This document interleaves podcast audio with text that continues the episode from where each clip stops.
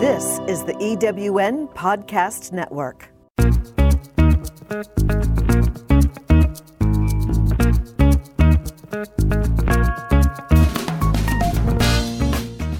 Welcome to Late Boomers, our podcast guide to creating your third act with style, power, and impact. Hi, I'm Kathy Worthington. And I'm Mary Elkins. Join us as we bring you conversations with successful entrepreneurs, entertainers, and people with vision who are making a difference in the world.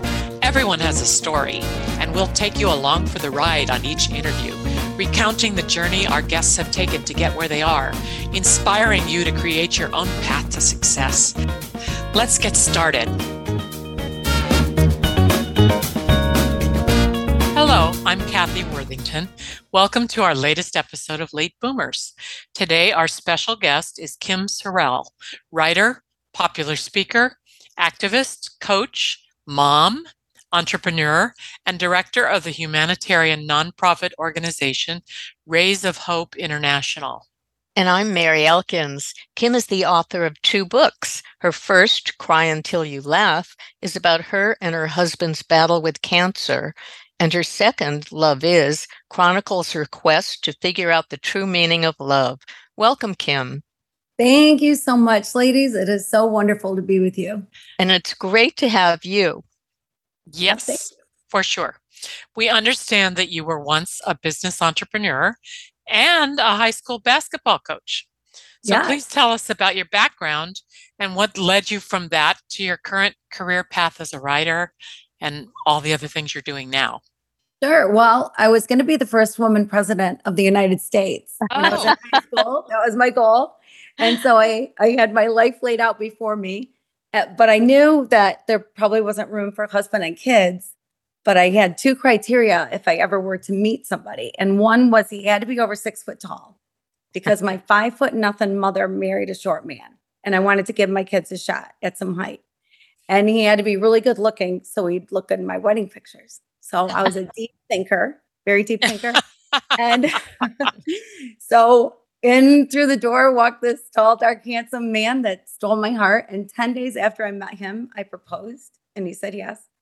And we got married. Really? Yes. How crazy, right?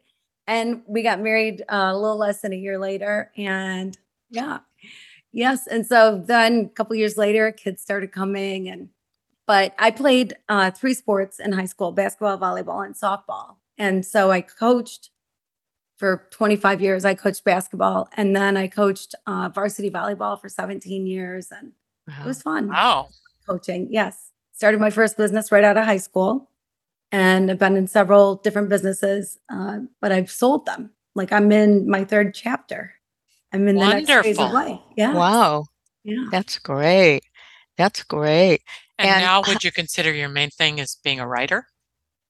Yes. Writer speaker. Right. Right. Writer, good. speaker.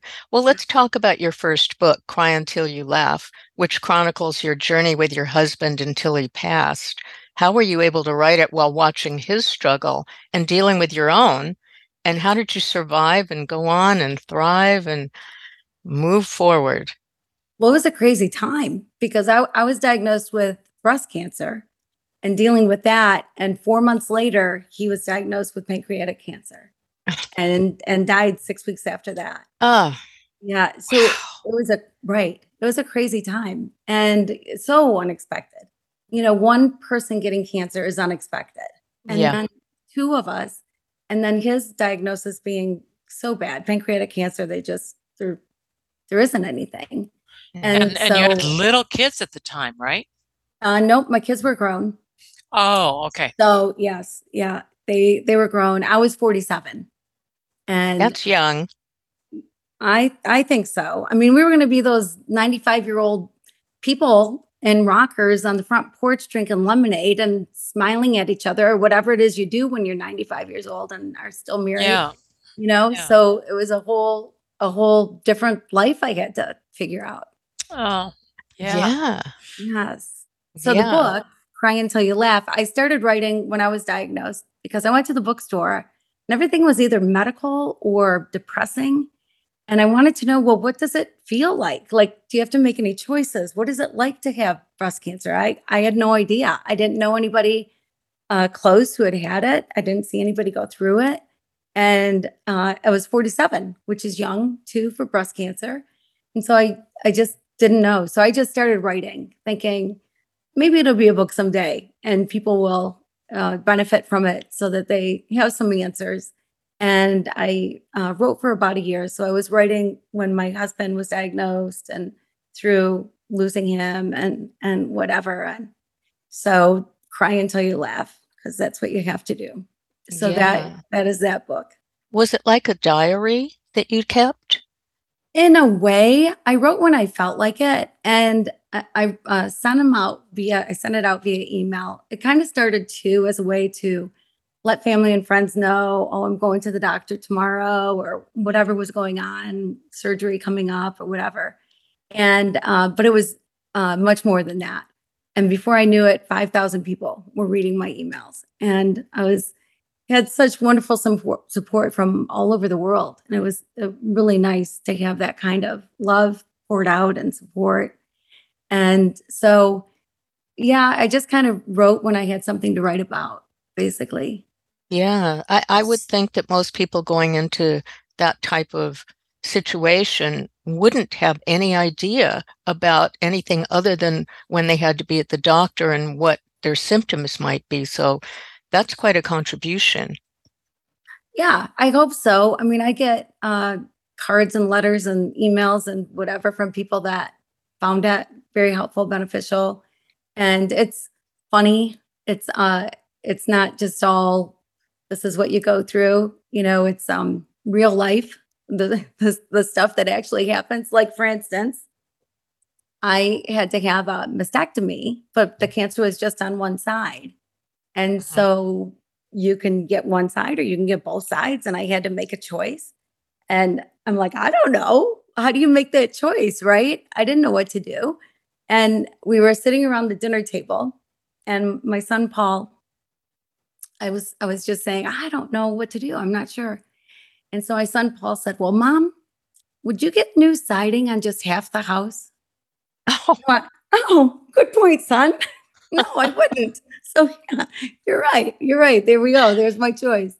So yes, there's a, just a lot of things that go with it that, that you don't think about. That's lovely. I love that he gave you that humorous support yes. too, because that makes yeah. you laugh too. I'm sure you guys laughed.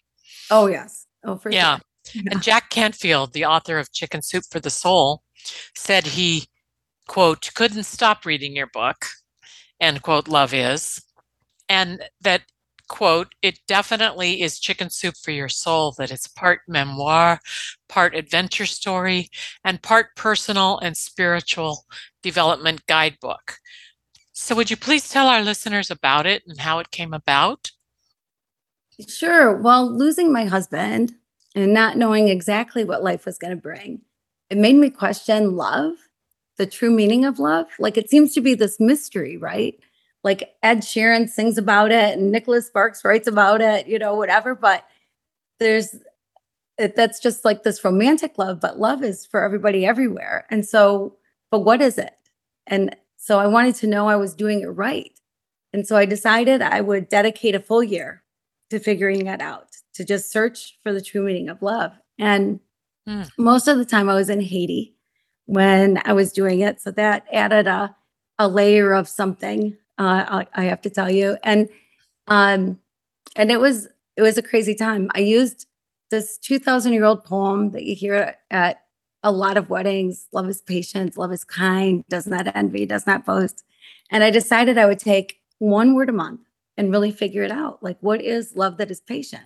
Oh, I love, love that. that is kind? Yeah. So I start each chapter with what I think it is and end each chapter with the story that brings me to the reality of what it is. And I was chased by a motorcycle gang and I slept outside with tarantulas and snakes and I uh, got lost on a mountain. I mean, just some crazy stuff happened. And so uh, I found out a lot of cool things about love that I don't think anybody knows.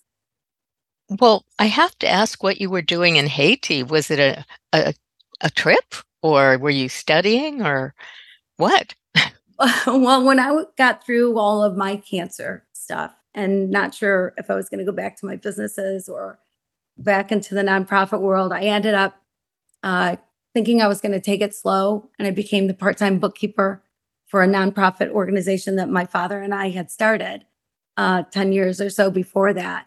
And 12 days later, there was an earthquake in Haiti. So my part time bookkeeping job went from part time to 24 7. And the earthquake killed 200,000 people.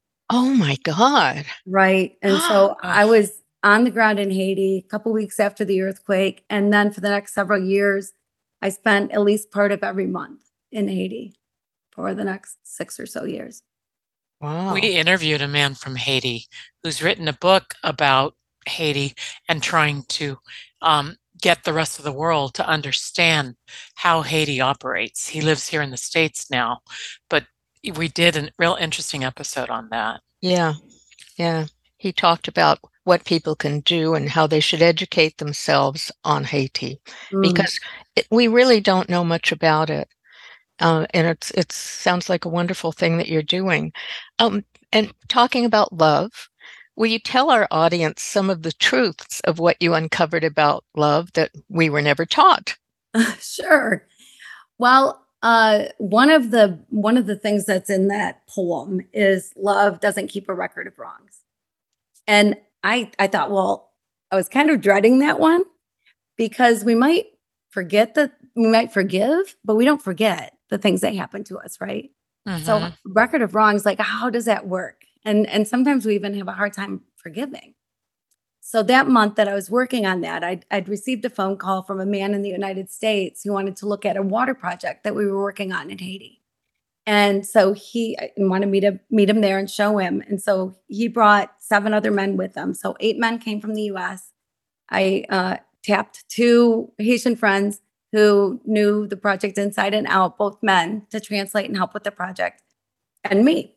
And we drove out to the countryside and uh, to where we were staying.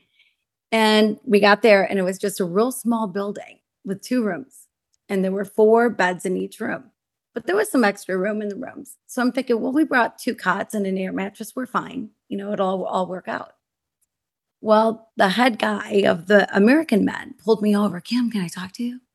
I'm like, sure. So I walk over and he, and he said, Did you see the rooms? And I'm thinking, buddy, there's nothing else to see. There's nothing else here. But then I went, Oh, he's asking me because he's going to think I want my own room. So I'll just say, Well, it's okay. I'll sleep outside. And he'll say, Oh, no, if anybody should sleep inside, it should be you. And then I'll say, Well, I don't care if there's other people in the room. And he'll say, Well, good, because we have more people. So I said, Well, it's okay. I'll sleep outside. And he said, Oh, good, good. because we've got men on this trip who would not be comfortable with a woman in their room. Wow. And so I said I would. So I had to figure it out. And I saw this piece of plywood and these two wooden structures kind of holding it up. And I thought, well, if I sleep under there, at least if it rains, I'm protected. But I was so afraid of the tarantulas and the snakes and the chupacabras or whatever it is that is lurking in the bushes of Haiti that something would dismember me in the middle of the night. And so I slept Mm. on my back thinking that'd be the easiest way to get up and run. So the first night I go to bed and the air mattress held air for about an hour and then I'm on gravel. And it was loud because horns were honking, dogs were barking. It was so loud. And then finally that died down midnight, 1 a.m. And then 2 a.m., the voodoo drum started in the distance. That went for a couple hours. And finally, I was able to get some sleep. First night came and went, no problem. Second night, same thing. I'm sleeping on gravel after an hour. It's loud, the dogs, the horns, the voodoo drums. Finally, I'm sleeping, but I woke up because there was something on my leg. And I thought, oh my word, does Haiti have the anti venom to whatever is about to bite me? Am I going to be able to get airlifted to Miami? What is going to happen? Right? I had no idea. And so I slowly lifted my head and I slowly opened my eyes. And it was a chicken. It was a dang chicken on my leg. And I didn't know whether to be happy that it wasn't something much worse or mad because this chicken woke me up. So then, right? So the third night, I went to bed and third night, nothing happened. Fourth night. So fourth night, I'm on gravel, the horns, the dogs, the voodoo drums, everything, whatever. Finally, I'm sleeping. And I woke up again because again, there was something on my leg. And again, I was scared to death because I had no idea what it would be. So again, I slowly lifted my head and I slowly opened my eyes. And again, it was the dang chicken. And again, I didn't know whether to be mad or happy that it was a chicken, right? Mm-hmm. But the good news is we had chicken that night for dinner. Oh. So my fifth night was without incident. Nothing landed on me, crawled on me, or anything the fifth night. And at first, I got to tell you, I was kind of bitter. I was angry at those guys. I thought, gosh, I, oh, my boys wouldn't treat a woman that way. You know, I'm all about equality, but I'm still a woman. I'm still human. Like I felt like I was being treated subhuman, that, you know, I didn't matter as much as they mattered. And I, I was mad. I thought, well, who do they think they are? You know, who would behave that way? Who would just night after night let you sleep out there? right. I, I'm like amazed at that. yeah. Completely yeah. amazed. Well, it was crazy. And but then I thought, oh, I'm working on love doesn't keep record of wrongs. Mm. And then it hit me what that means. So, yeah, we don't forget the things that happened to us. I'll never forget that time. It was intense. Like, right? I mean, I didn't get Mhm. much sleep and I was scared. And so it was pretty intense. I'll never forget it. But the tone of the story changed, the narrative changes. So Yeah. instead of these rotten guys that did this rotten thing to me, it's it's kind of a funny story that happened to me. I now could sleep literally anywhere in the world and be perfectly fine. And and so it's it's the tone of the story that changes. Because you know, Yeah. bitterness only hurts us anyway, right? And usually when you're mad at somebody, they don't even know you're mad at them. They have no idea. And uh, but it, it can eat away at us. And so love that doesn't keep record of wrongs. That's true. And, and I was I was going to add to that that the chickens were probably attracted to you because they knew that in your heart you loved. Oh, that's sweet. but were there any other truths that you could tell us that you uncovered Yes. about Oh, yeah, for sure. Love. Oh yeah, so many. Like um uh you know, you'll hear that love is a two-way street, right? hmm But it but it isn't. Love is 100% on you. 100%. Love is not a transaction. So it's not like I give you money, you give me a pair of jeans, right? That's a transaction. If I'm giving you love to get love back, that's a transaction. And love doesn't do that. We don't control anybody. You know, when you have a baby, you can you have total control, right? You decide when they eat. I mean, they let you know they're hungry, but you decide when they sleep. You decide when you bathe them. But then they're six, seven, eight months old. They start crawling around. And pretty soon, all your Tupperware is all over your kitchen floor. Your pots and pans are getting banged around and they're all over the place. And you realize you've lost control and you never get control back again. So Mhm. we we control only ourselves. We have no control over what anybody else does. And so loving somebody it's uh, you don't you have to stop loving them just because you don't feel the love being returned because that's not why you're loving to begin with. You're loving because that's what love does is is you love. Mm. Mhm. What surprised you most then about your findings on love and how do you how should we define what love is? Well, love, uh, so each one of those words was really interesting to go through, and each one very unique in Mhm. in what it means and changed my life. And but there's this overall sort of umbrella over it all, and that is that love is not an emotion like excitement or joy. Love is who you are. Love is who you can be to others. So love is walking, talking, breathing, living, giving. And with love, because love is love, there is no room for judgment. There's no room for condemnation. There's no room for racism, no room for discrimination. And love allows people to be who they are created to be. So there's there's no judgment. People can have a different opinion, and that's okay. Because when you love the person you're with, and I, I just believe you're supposed to love everybody. Like it's just a better way to live. a happier way to live, more peaceful way to live. And so when you love the person you're with, you really listen because you're fully engaged. You're not thinking about the meeting you have later or stopping at the grocery store on the way home. You're you're fully engaged. And so your ears are open and you hear things that you might not hear.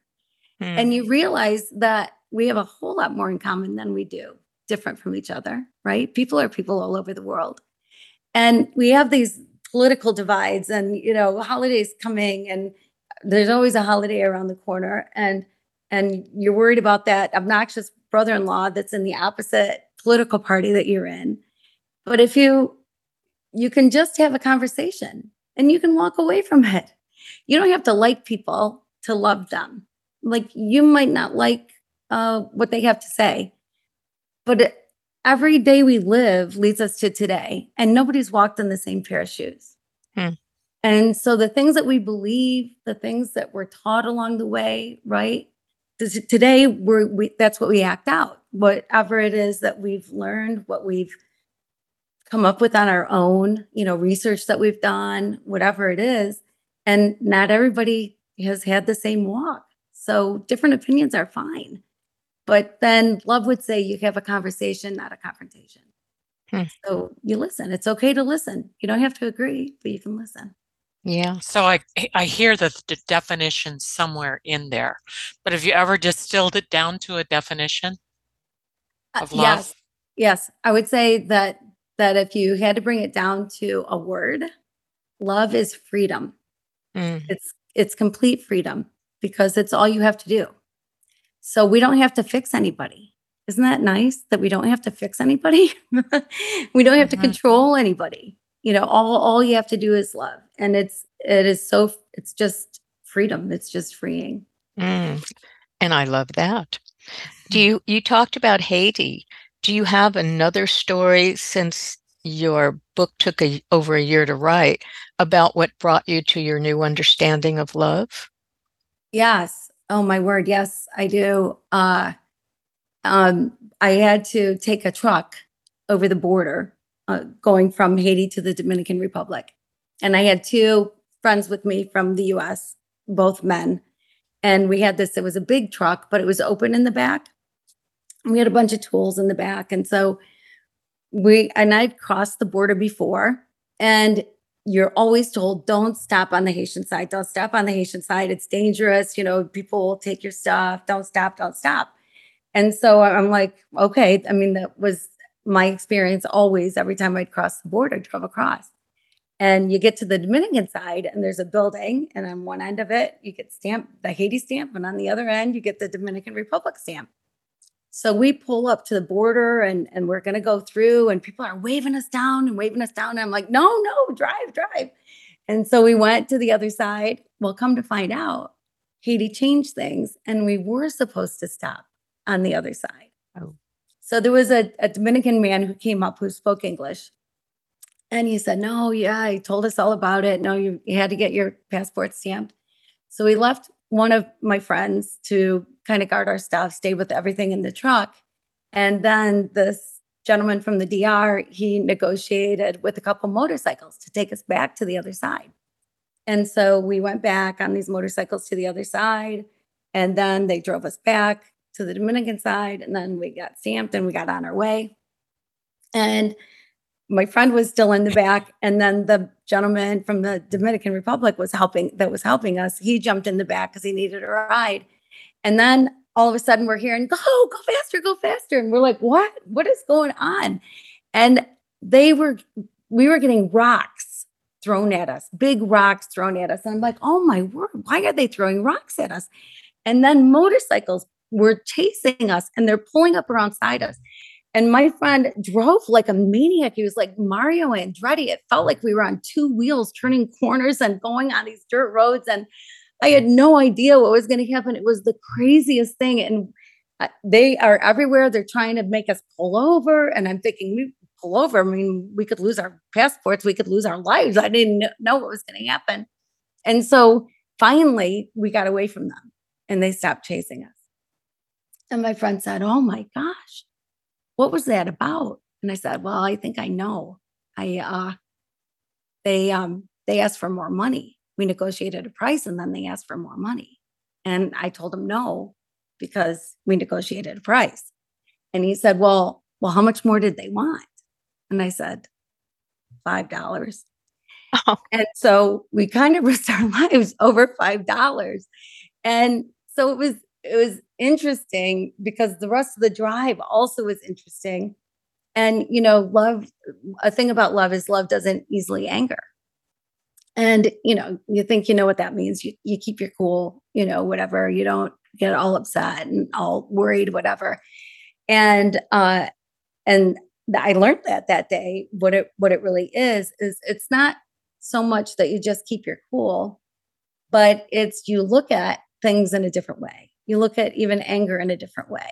When when is it truly justified? You know, because sometimes it is, but we so easily can get mad over the littlest things, right? Like they got really mad over five dollars, but I probably should have just given them the five dollars and and been okay. But love would say, just just breathe. Just breathe and keep your cool. You know, realize that whoever you're with, I mean, they they've got their own story. They've got whatever and might be mad about something, but that doesn't mean that you also have to get angry about it. You know, it doesn't mean that you have to get all riled up. You can just stay in your peace and stay in your love and and be okay. And it was funny because we got on the other side of this, you know, as, as we're talking about it and driving along, my friend said, Oh my gosh, she said, I've been skydiving, I've been uh, parachuting or uh, parasailing. I've done a lot of things in, in my life. I've done a lot of crazy things. He said, My adrenaline never flowed like that before. He said, I'd pay $10,000 to have that happen again. I'm like, well, no kidding. I, I think we won't. I think we will try to avoid that. why, why is it that tough times like you've just talked about create the atmosphere where we can bring more love into our lives? Why is that? Why do you think? Well, I think it makes us more aware, right? I think it it brings out naturally who you are when you go through a tough time. You're either going to stay calm and stay um, in a in a pe- in a peaceful place and stay loving, or you're going to get mad and and call names and and put labels on people and and but love doesn't do that. You know, love doesn't label people. You know, we're we're Mary and Kathy and Kim. We're we have names and we're individual people that there's nobody in the world exactly like us, right? Nobody. Mm-hmm. Nobody has ever been exactly like the three of us sitting here, and nobody ever will be. Mm-hmm. And yes. That's there's something very special about that.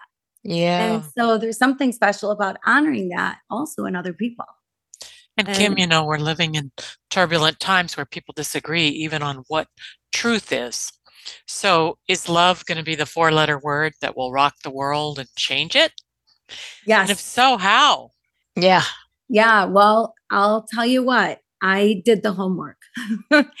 I lived these months and figured out so many things about love that if people know everything that I learned about love, it changes your life. It, I've gotten so many uh, emails and calls and letters and whatever about people that their lives have changed, couples that have stayed together that were on the verge of breakup, families that were reunited.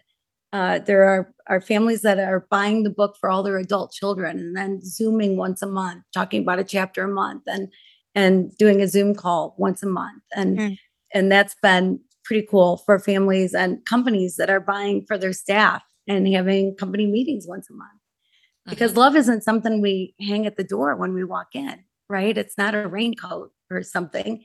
So it doesn't matter where we are at work, at the grocery store, wherever it is we are, love stays with us. Mm-hmm. Yeah. I love that. How do you get there though? I mean, how do you there must be things that occur in your life now like sleeping outside in Haiti that upset you. How do you get around that? What do you do besides breathe?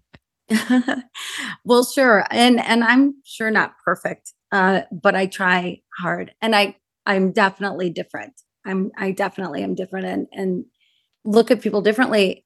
I think a lot of it is to not get into situations to begin with. Like a lot of times we get riled about what somebody says, but we get to choose our reaction to whatever is happening, right? So we get to choose if what somebody says is going to rile us up or not. Mm-hmm. They they really aren't controlling us. We're we're controlling us. And so you can choose to not get all riled up. You can choose to to keep your cool. You can choose to just walk away if that's what you need to do. Mm-hmm. You don't have to stay there. You don't have to, you know, if somebody's saying horrible things to you, you know, and hurting you in whatever way verbally, you, you don't have to listen to that. You know, mm-hmm. you you can you can just walk away from that. And yeah. and you don't you don't have to lose your cool. Yeah. Yeah. Mm-hmm. E- even at the uh, the holiday dinner tables. even with the obnoxious brother-in-law who yes is the opposite party that you are and wants to uh, tell you how wrong you are about your politics or how wrong you are about whatever it is and and you can change the subject i mean you know just figure out ways around the conversation or don't sit next to him at the table mm-hmm. or also uh, hear him out a little bit and you know he's probably not going to change your mind but you might hear why he believes the way he believes and you might then gain a better understanding of him mm. Which can change how you feel about him and change how you listen mm-hmm. Good idea. Kim, tell us, uh, tell our listeners about Rays of Hope International, what it is, and did that begin in Haiti or before? Was that part of your dad's charity? Yes, yeah. My dad and I started it together. And uh, um, yes, we were actually at first in the Dominican Republic was the first place we were, and and then Haiti and um, but a few countries in Africa. Rays of Hope is a partnering organization. We work with people in their own country who understand the language, they understand the true needs, they understand the culture, but people that have a, a passion, a, um, a vision to do something to help people in their own country and just need somebody to walk alongside. Because it's awfully hard to have have a medical clinic without supplies, right?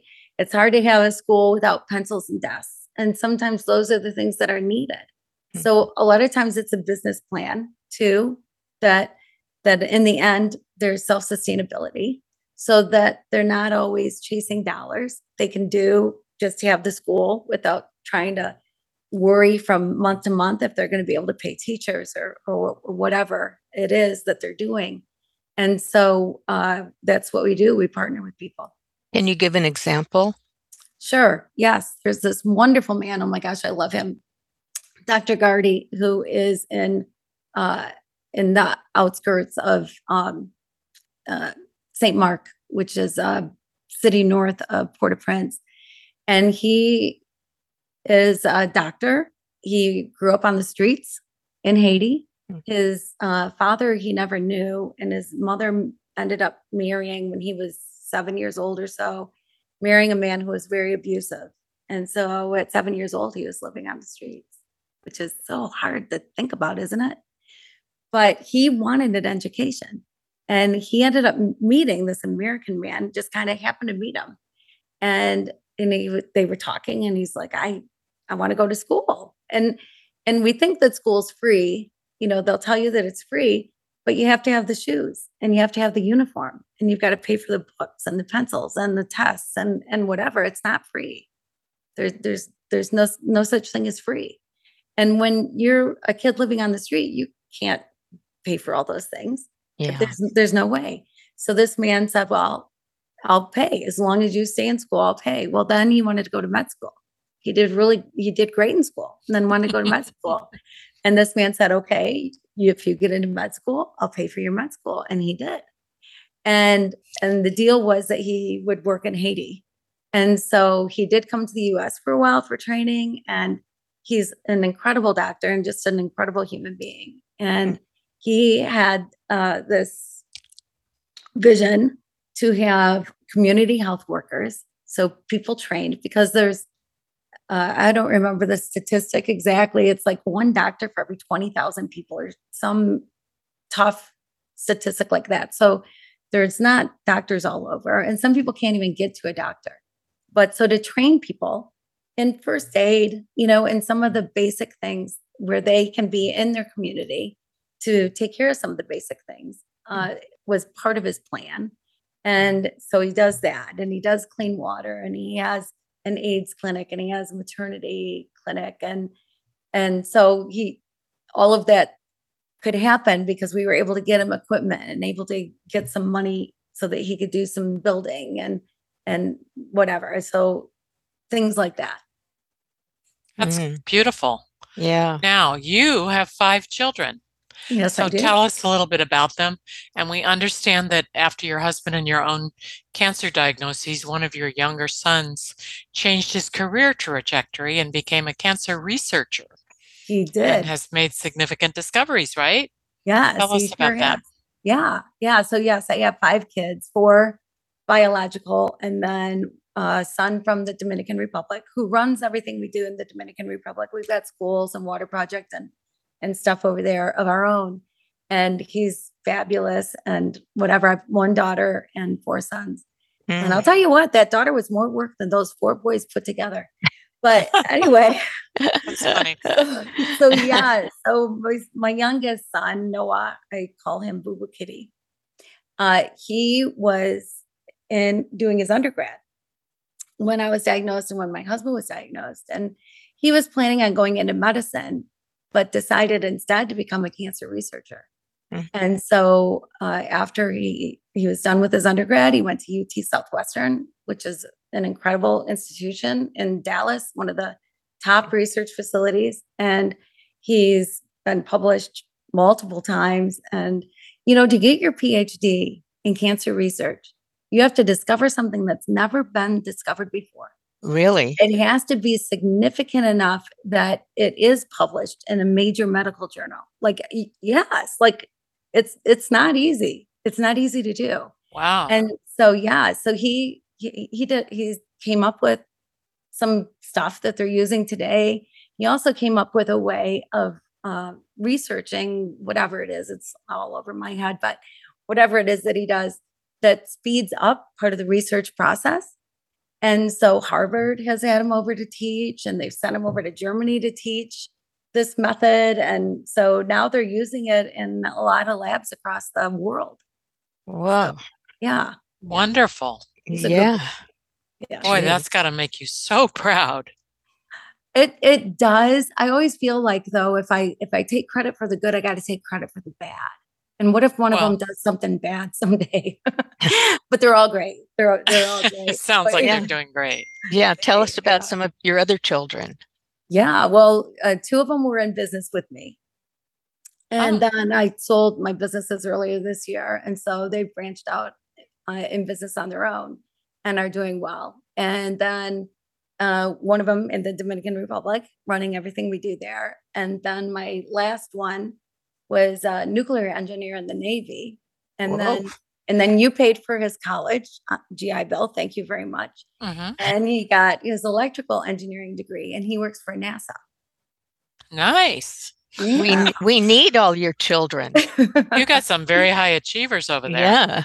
Yeah. Yeah. it's it's nice. They're they're doing good. And I I got to tell you though, uh, I really feel like losing my husband kind of changed things. Like I don't know oh, if it yeah. gave them more drive or or what it did exactly, but like my son who works for NASA, he was they they usually have contract workers and you hope to get hired in to actually get hired in, but you start as a contract worker. And they opened up one position the spring he was graduating from college. They opened up one position and 800 applications or something like that. And they hired the boy who couldn't keep his room clean, who couldn't keep his nose wiped. Like that's the boy they hired. I mean, I don't know how it happened. It's great that it did, but but it's crazy. beautiful. they obviously didn't what love care does. About, they didn't care about that part. I guess yeah. not. yeah, I don't think they see that. And he all. didn't put it on his resume. No, that's right. and it wasn't a question he asked. Kim, what would you like our audience to have as a takeaway today? I I would say love. Uh, try to figure it out. You know, I did your homework for you. So it is in my book, Love Is. And so you you can uh, take the quick way out and learn about love that way. But try to love people, just love people and realize that that that we're all human. We're all in this together. We all walk on the same earth and we all are at the same level and take the labels away and and realize we're all individuals and and and let's celebrate that. I think I'm going to buy your book for Christmas for everyone I know. thank you. That's so sweet. Thank you so much, Kim. Our guest today on Late Boomers has been Kim Sorrelle, cancer survivor, humanitarian, coach, speaker, mom, author of Cry Until You Laugh and Love Is, an expert on love. You can reach Kim through her website, kimsorrelle.com, and on all social media sites. Thank you so much again. Oh, thank you so much for having me. You guys are wonderful. I, I love you guys. Thank you. Thank you. Thank you. We want to remind our listeners to follow us on Instagram at I am Kathy Worthington and at I am Mary Elkins and at Late Boomers.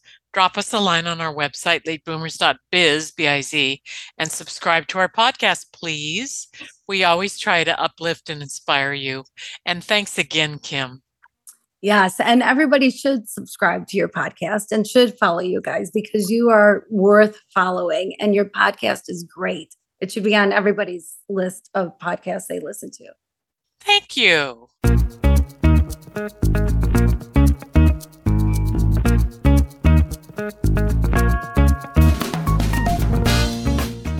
Thank you for joining us on Late Boomers the podcast that is your guide to creating a third act with style, power, and impact. Please visit our website and get in touch with us at lateboomers.biz. If you would like to listen to or download other episodes of Late Boomers, go to ewnpodcastnetwork.com. This podcast is also available on Spotify, Apple Podcast, and most other major podcast sites. We hope you make use of the wisdom you've gained here and that you enjoy a successful third act with your own style, power, and impact.